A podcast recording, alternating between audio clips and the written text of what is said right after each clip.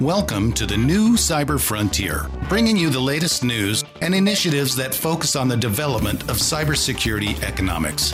You don't have to be a computer or cybersecurity expert to get plugged in. Your host brings it straightforward, asks the tough questions, and brings the cyber world to a level of understanding for everyone. You can find us on the web at www.newcyberfrontier.com. Now, join our host as he introduces the topic for today's new cyber frontier. My lovely co host, Martha Laufman. Thanks for joining us today. We have two guests. Uh, we brought on Doug Britton, who is the founder of Haystack Solutions. And also, he has brought with him one of his test case, Maria Marquez, who is a student graduate, very impressive from the University of North Georgia, and also in August going to the Citadel in uh, South Carolina for a master's in computer information sciences. So definitely we're impressed by you, Maria. And Doug, we'll let you kind of give, uh, I'll turn it over to Martha to kind of walk through introduction to Doug here. Yeah, um, maybe I'll just give a little bit of context um, as to why I fell in um, with Doug's organization. I am, of course, a workforce development professional, and um, one of the big dilemmas out there is how do we, if, if say a student is going to start cybersecurity training, how do we know they're going to be successful and complete it? Right? There's a lot of um, wasted funds that go out there and a high attrition rate in technical training. And then on the other side of things, you know, as an industry, we're really trying to get um, new people and diverse populations excited about cybersecurity, and we don't have a way of showing them, hey, you know, you could have a high aptitude and be really interested in this. So using, you know, psychometrics as an avenue of getting people interested into cybersecurity and being able to predict who um, would be successful is always a hot topic at every conference I've been to for years. And so, insert Doug um, and Haystack Solutions. Um, I met them when trying to figure out a solution for my own organization, SmoothStack. Um, so, Doug, welcome um, to the show, and thank you so much for being here. No, thank you very much for having me, Martha. Your organization's been a pleasure to work with. Um, it's been exciting. You know, you guys are right where the rubber meets the road and helping helping bring uh, new people into the profession. So it, has been a joy uh, to work with you and your team. Um, no, and and so Haystacks, you know, we're we're excited uh, to help again expand um, who's a part of the profession because there are a lot more people out there that could be a part of it but are intimidated by it don't have background in it and they think they think uh, you know i don't belong. But the you know the needs um, the, the risks of not doing anything are so acute that you know the way we look at it everyone who can be in the fight needs to be in the fight and we need to find them wherever they are.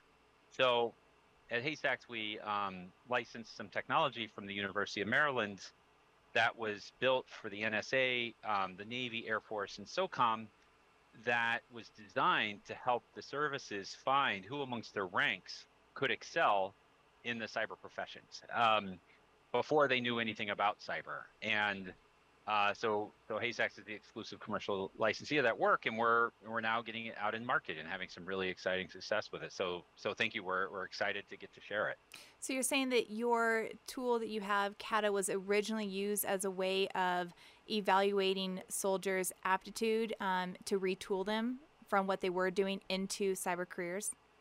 Exactly. So it's being looked at in two ways. One, how to retool, um, either as their uh, you know, it hit a mid-career point and maybe they're going to go officer and they want to transition from being infantry into maybe a cyber officer career path.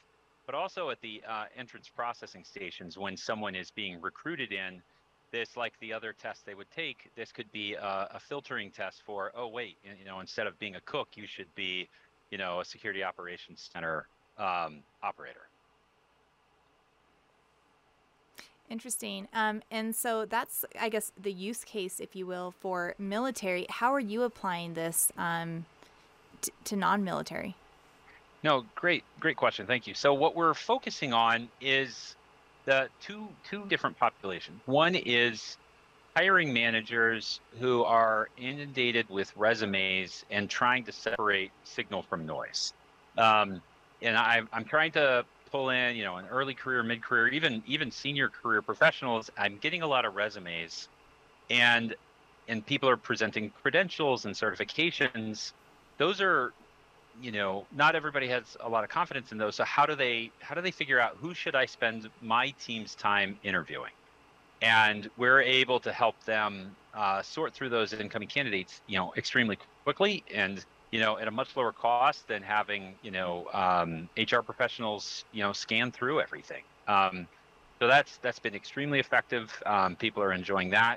And then we're also working with managers, uh, you know, commercial facing managers who want to look at their their population and do some upskilling. So if they have maybe uh, a lot of IT professionals and they need to figure out who amongst their IT professionals or, or, or other aspects of their employment body, who can I get into my cyber ranks? If I'm down 20 people or 30 people, it's probably more cost effective to, to retrain some of my IT team.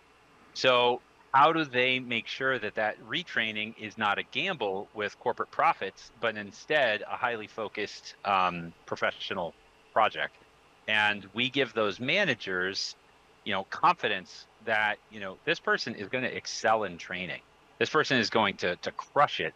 And then when they see the results, you know, they're extremely excited. Interesting.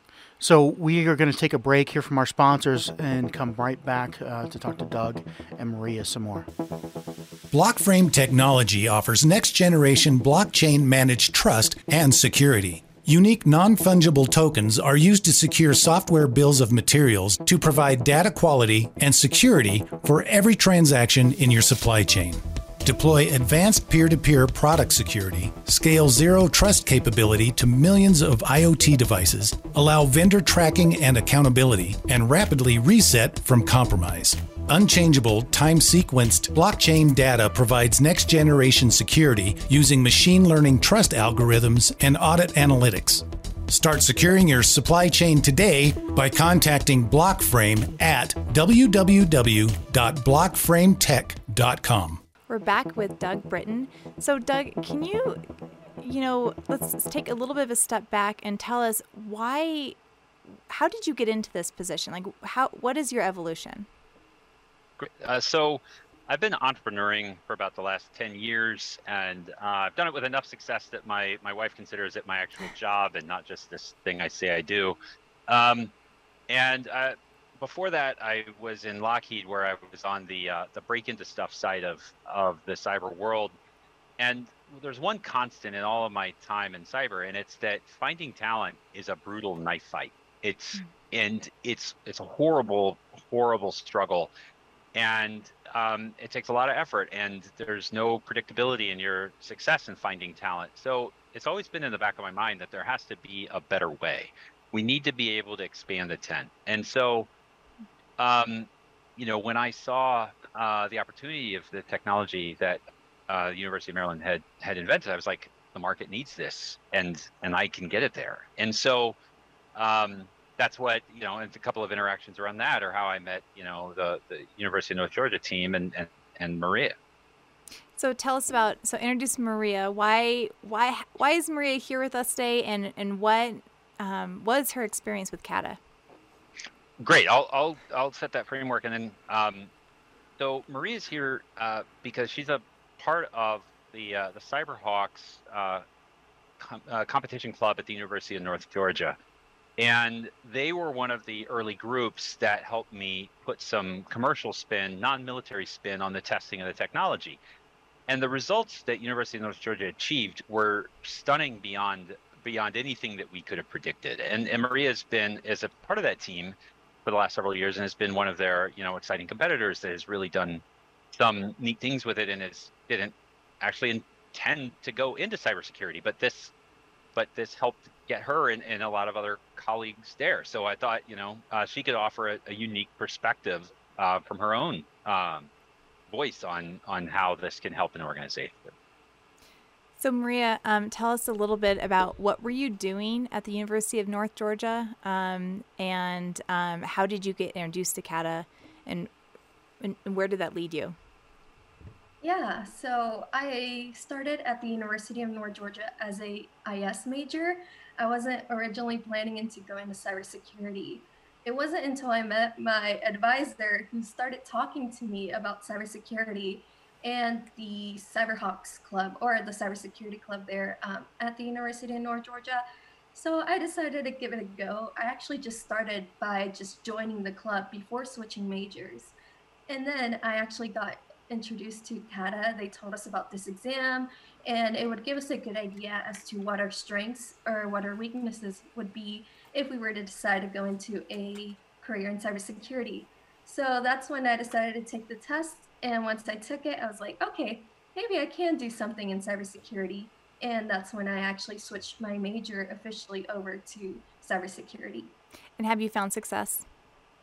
Yes, I would say so so far. well, tell us a little bit about that. Like, what what has your team done? Um, what has your journey been like? Yeah, so as soon as I took the CATA, I actually started um, competing in cyber competitions at UNG. One of the main was one was the NSA Codebreaker Challenge, which uh, UNG did end up placing first. And I was one of the few students um, in the nation, I think there were a total of 50, uh, to complete all seven NSA challenges because they're that difficult. Um, so honestly, had it not been for CATA, I don't think I would have realized what my strengths were and see how to do better in like those tests. Um, aside from that, I did do additional cyber competitions, and it just like it helped me see what my what I should focus on to grow better in my cyber career and what I was like, okay, this is something that I'm comfortable with. Now I'll try and do something that I'm not so comfortable with. Mm-hmm. How well do you think that the CATA compared to what you've experienced afterwards?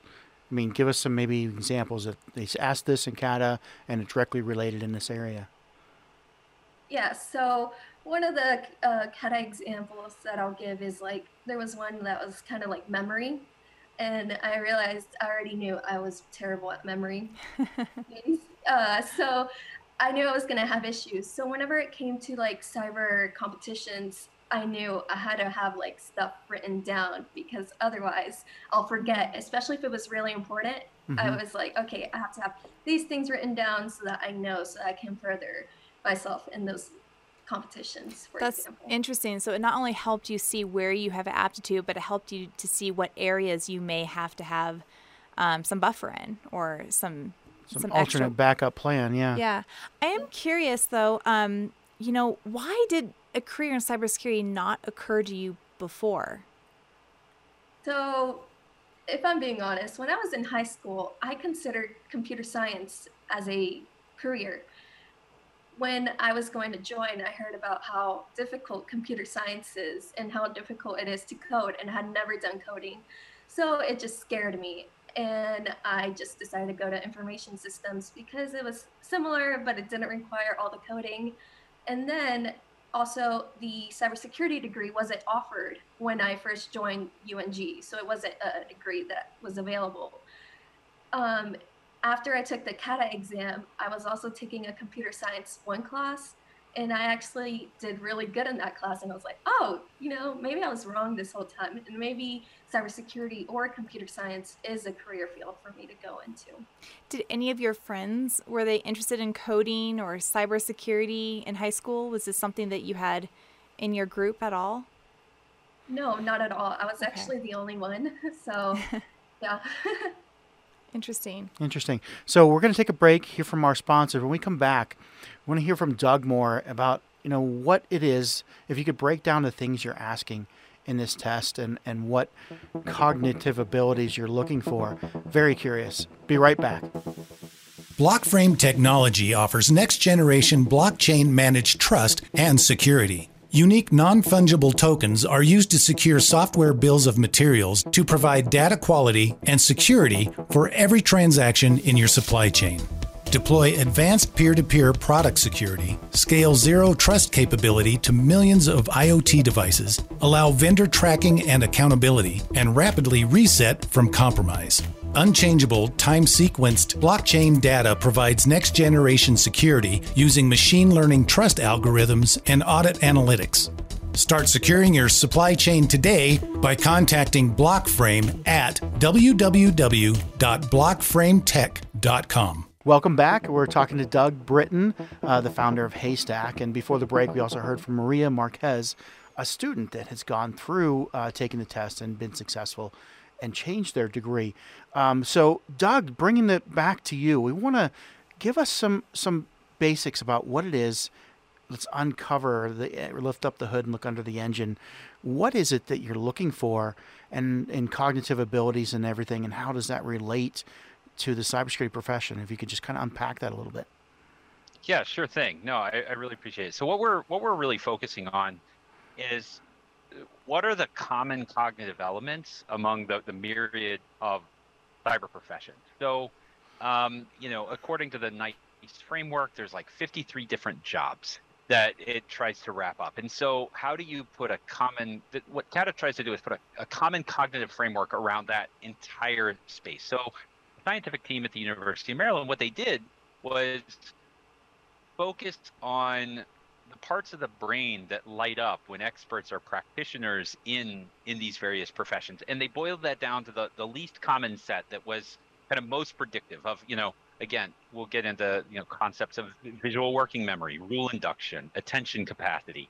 These ended up being the most predictive and what they developed was um, a framework that when you when you look at it on a chart, it looks kind of like a compass rose with with north south, you know, uh, being you know your ability to initiate action, you know, your your your ability to essentially you can think of it as kick down a door. Are you the person who can take the first action? And the in in the south direction would be your cognitive ability at responding to somebody initiating action. So are you the person who kicks down the door or are you the person that's on the other side of the door knowing that someone's going to kick it down you just don't know when and then on our, our east west, we have a, a, different set of cognitive muscles, and it's your ability to make decisions with limited information versus postponed decision making until you have all of the information.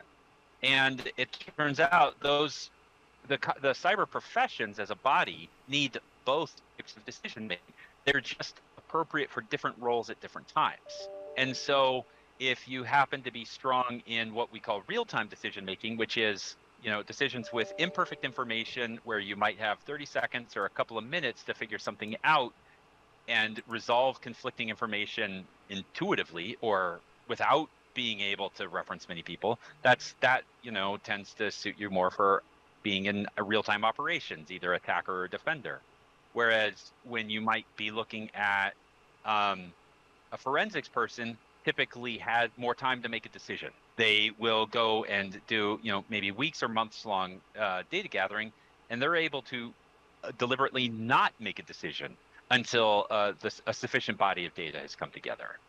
Mm-hmm. And and you said there was some. I think I heard you say before there were some speeds and things of how how well we operate performance wise that are assessed as well. Can you explain those? It, yeah, so psychomotor speed is testing your ability to connect, you know, um, a computation your brain has made with uh, translating that into to keyboard response. And so one of the tests has to do with the ability to uh, take you know, your standard Arabic digits of zero to nine um, and see them presented in an alternative encoding of random symbols and are you then able to take those random symbols and turn them back into Arabic digits in mm-hmm. less than two minutes? Isn't decision making and speed um, something that can be taught? Like, as you were speaking, I was, you know, visualizing like a poker table, right?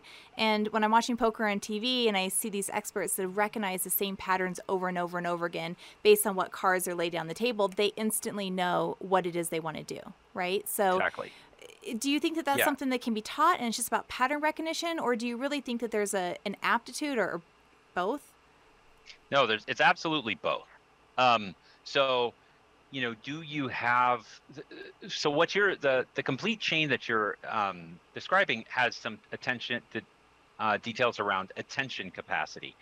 Are you your your poker counterparty is never going to say hey i'm tipping you off now. They're going to just play their game. And your brain is going to have to interpret all of that signal and go, wait, that was different or that was different. Mm-hmm. And your ability to maintain that focus, do rule induction, test this stream of information for what's different, and then have the confidence to act on that rule and then test it and go back that's that, that's a part of the body of practice and that's part one of the uh, tests statistical learning is is that test in particular actually what do you, what do you do for? I mean, I've had people that are good at things, but they don't enjoy doing it. Is there anything in the test that says, you know, yeah, we're testing to see what they're good at these skills, but would you like to be in this situation that usually the people from this type of industry or job do? That's, you know, that's actually that's a really great question, and and actually it's it's a lot of fun because frankly, what we found is that most people who do well on the test actually really enjoy it. They find the test really interesting. They find these types of problems really interesting. Uh, and I, will actually, you know, ask. Um, I'll, I'll, give a little bit more example and ask Maria, you know, as as someone who's who's done it. But what we've found is that, you know, people who do who do excel in these, these are the types of problems that your brain is going to be spending all day on anyway. And if you don't like this, then that's a strong predictor that this isn't the field for you. In fact, Admiral Jan Tighe, who was the then commander of uh, the Navy's 10th Fleet, the chief reason she was one of the original sponsors of the work when she was at the Navy, um, and she's now an advisor to the company. And one of the original impetus for the work was to increase retention of uh, seamen. And what they realized was that by getting people into the, the right profession, they wanted to just keep doing it. So it's your question gets right at one of the key motivations to the work, which is, you know, if you're going to find this interesting, and if you don't find this interesting, that's fantastic to know. But so I'll, you know, Maria, I mean, what was what was your response? Yeah, I completely agree. Um, I definitely found that I liked cyber, and that's why I wasn't sure whether I wanted to go into the, the degree or not in the first place. But I agree. It showed that I was good at it and I have enjoyed it really well. And because it was so much problem solving, that's exactly what a bunch of cybersecurity is. It's a bunch of problem solving. So I agree. It does translate really well into the technical aspect of yeah, cybersecurity. I'm thinking and one quick, uh, just give one quick ad that um, that kind of makes that point a little bit further. So what Maria left out of her explanation of how the Cyberhawks did is the Cyberhawks first won the NSA Codebreaker Challenge in 2019. They won it again in 2020. Now, what, what I found really compelling about that is that the team that that did this created this first victory they stuck together out of natural affinity like they were interested in it they stuck with it and the team kept growing and kept getting stronger so if this had just been a flash in the pan of like hey we came together but we didn't we didn't touch anybody viscerally into something that they found interesting, then it wouldn't have been a repeat victory. So that's that's one thing that I that I think bodes well for this being, you know, really touching people in a in a visceral way and pulling out something that, that compels them. You know, I always try to relate cyber examples into non cyber daily events in my life. And I'm thinking that, you know, I don't like to run. So if I go out there to try to run a mile, as soon as it gets a little bit hard, I'm going to quit. Right. Um, but I really enjoy, I don't know, training my dog. So I'm going to stick with it over and over and over and over again until I get it right because I'm not just trying to get the goal at the end, I'm enjoying the process. But you still get the same amount of exercise. and my dog is not trained, so that was not a, a real example. Um, but is that kind of what, what, what you think might be part of it, Doug? The correlation? Yeah, yeah, no, I, I think so. I think so. Um, Interesting. And what we found is that it's whether you're just entering the field, whether you know we've we've been able to find people that were going into college as criminal justice majors or psychology majors, um, and completely far flung in turn you know disciplines, and they found that they're really excited about cyber, and and we're kind of peeling back the curtain on you know, cyber is a lot of different professions, but it's this core set of problem solving and core set of cognitive activities. And so there's roles for so many people in the profession beyond, you know, as Maria had been afraid of, of, of coding. There's so, and, you know, there's so many places. But again, Maria is now not afraid of coding. And mm-hmm. it turns out she's really good at it. And, and things like this helped, you know, Maria had to do the work. So I don't want to overstate our role in it. Maria is incredibly capable and, really uh, achieved at a, at a nationally competitive level. And and it's exciting to Haystack that we were able to help help you know someone that you know now a, a future cyber warrior um, get into the field and that wouldn't have previously given it a second look. Mm-hmm. And you have some success metrics you had mentioned. Can you tell us what you found out from you know doing the the circle back and you know we took the test and years later here's what we found out. Absolutely. So as a, when the work was being uh, sponsored by the the various services, you know the test was shown to be 97% effective at predicting who was in, in the Air Force was going to become an elite uh, cyber warfare operator. Um, in special operations, one of the special operations elements um, it was uh, you know you know about 80% effective at figuring out who was going to uh, you know excel in one of the qualification and and um, analysis courses. So is that um, transition to the civilian world? Services. Is that transition well to the civilian world? I know, kind of in the military, you got a pool of people that are uh, quite a bit the same, and it's you know a lot of times, a lot of times just like fishing from a puddle. But how's that translated to you know non-military? So actually, I, I you know, not to disagree with the host too strongly, but I'd say, you know, the services, the the the breadth that they were looking at, this was a really big puddle. Um, not a lot of homogeneity in in who they were uh, contemplating for these roles. So, but we, we do find that it's been strongly predictive. Um, you know, and, and, Martha's organization has found the same um, in their selection of veterans for for an apprenticeship program but it's a, sele- a, selection of veterans that are going to matriculate into commercial roles. So it's been it's been highly predictive in hacking competitions. Besides uh, the one that um, Maria mentioned, we've tested it with the University of Virginia, University of Maryland, and a handful of other places, and uh, been able to show you know 60, 70 plus percent efficacy in predicting who's going to win the competition. Okay. Um, Interesting. So also you'd mentioned NICE standards. So you map this over to NICE. Can you talk about that and how it would work for the different areas that, that might be less technical, more cross spectrum, just all the different areas that represented there? Yeah, certainly. So what we just uh, again what we describe is we're looking for your strengths you know, in what we call cognitive you know initiation versus responding and real-time decision making versus exhaustive decision making and you know these these uh, detailed description of these are is available you know uh, for some other material we could provide but but what we're um, if you're strong at initiating and strong at real time that would predict the um, offensive operations type roles like penetration testing uh, operator um, red teaming um, if you are strong at real-time decision making and strong at responding that would be you know defensive operations like network security incident handling security operations center if you're strong at responding and strong at exhaustive that would be analysis and forensics um, threat intelligence cyber audit and compliance and if you're strong at initiating and strong at exhaustive that would be design and development so that would be you know somebody who looks at the enterprise and says what else should be here to make it more secure? If I built, if I added, if I made the walls 10 feet higher or 10 feet thicker, mm-hmm. it's more secure. So what are the tools that don't exist yet? And they build into that void. So you're talking about having stuff on a, on a quadrant, right? And there's yep. a, a, a, mark where somebody falls on the quadrant, which will show their strength and weakness in these areas that you just mentioned.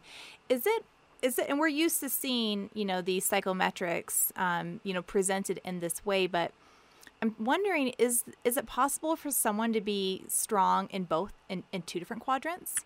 Absolutely, uh, and that you know, as a hiring manager, that would be very exciting because you're you're looking at somebody who's who's cognitively well rounded, mm-hmm. um, and that would be you know ostensibly someone that you would be looking to for a future you know leadership role. There'll be times there'll be times when you're excited to get someone that's strong at defensive because you've got to fill out your SOC, and you've got to get people in, and you're you're extremely excited that mm-hmm. you know because you've got strong defensive um, capabilities, you're going to have a very successful class. Have but you... amongst that, you know, some of our clients use use CATA for um, for their talent planning, and they're like, who who do I need to be watching and maintaining for future leadership potential? And so when you look at the well-rounded, the people who have strengths across multiple dimensions, that's when you get really excited about um, you know growth in other dimensions and able able to handle a variety of work roles. Have you done any testing with like existing professionals that have spent 20 years in a certain area and test them to see if they align with what the preemptive would be. Do you want to take it? I would love to take it. Chris wants to take I, and, it. And I, you know, I absolutely will send it to you. And yeah, we, we certainly have. Um, and we've found that, you know, it is extremely predictive of how people, even amongst, um, you know, people that have been in industry 20 years, how they're going to do in a handful of other problems. So we've run tests alongside other um, uh, knowledge uh, tests. Um, and we find that you know the results still strongly strongly predictive in those situations. Um, let me ask you. I'm a big advocate of um, neurodiversity in cybersecurity, and I especially have um, you know a place in my heart for um, young people on the autistic spectrum. So I used to be an autistic counselor, and you know my brother is Asperger's. Um, so my my question is: um, Is the test you know valid and reliable for um, populations on the spectrum? So the the, the nice thing about um, our work is that the strength of its foundation in the the scientific community, um, which I'm I'm happy to explain ad nauseum, but I think most most listeners would have turned off by then. But what but basically the the underlying tests have been validated in public, uh, have been cited in public um, scientific literature more than 10,000 times. Now, why that's germane is because um, it what this allows us to do is look at tests that have been broadly broadly validated and and what we've done is been able to then show how they map these broadly validated tests map into cybersecurity. So we, you know, the the area of neurodiversity is an area where we agree that you we could probably add new people to the mix mm-hmm. by by finding them and and ascertaining where where they can be. And we we are excited to be a part of initiatives like that. Um, and I know I know those options are out there. And and what we're co- we're, we're confident in is that, you know, this will be able to see who how do we really lean into that population? And what are the best what are the places where we can we can utilize their strengths in industry most effectively? Interesting. So this has definitely been a great great talk here kind of in, in reaching the end of our time wrapping up though doug. I wanted to give you the opportunity to say who can reach out to you? How can they get a hold of you? Um, who are you looking for to interface with? What customers or, or whatnot? Go ahead and put out anything you would like to get out to our audience yeah, no, thank you. So uh, it's haystacksolutions.com, and you will uh, on there be able to sign up for a you know three free assessments, uh, and I can you know provide uh, Chris the URL. Uh, maybe that could pop that up, um, and anybody would be able to to give it a try. And okay. the you know our, our typical audience is is hiring managers um, uh, inside of organizations and um, talent talent planners and people who are doing uh, you know upskilling and trying to manage the training program for their cyber organizations. All right. Well, thanks so much for joining today, uh, both Maria and Doug. Uh, this is Chris Gorog and Martha Loftman. Thanks for everything today. Have a good day. We hope you have enjoyed this episode of New Cyber Frontier. Remember to get involved. Often we think that someone else will handle privacy and security in the virtual world but you are the only one truly in command of your virtual fate. Join our mailing list so we can keep you informed of breaking news and new releases. If you have an idea, if you have a question that you would like to hear answered, or if you want to get involved with our efforts, reach out to us at newcyberfrontier.com. We also encourage you to visit our sponsors' links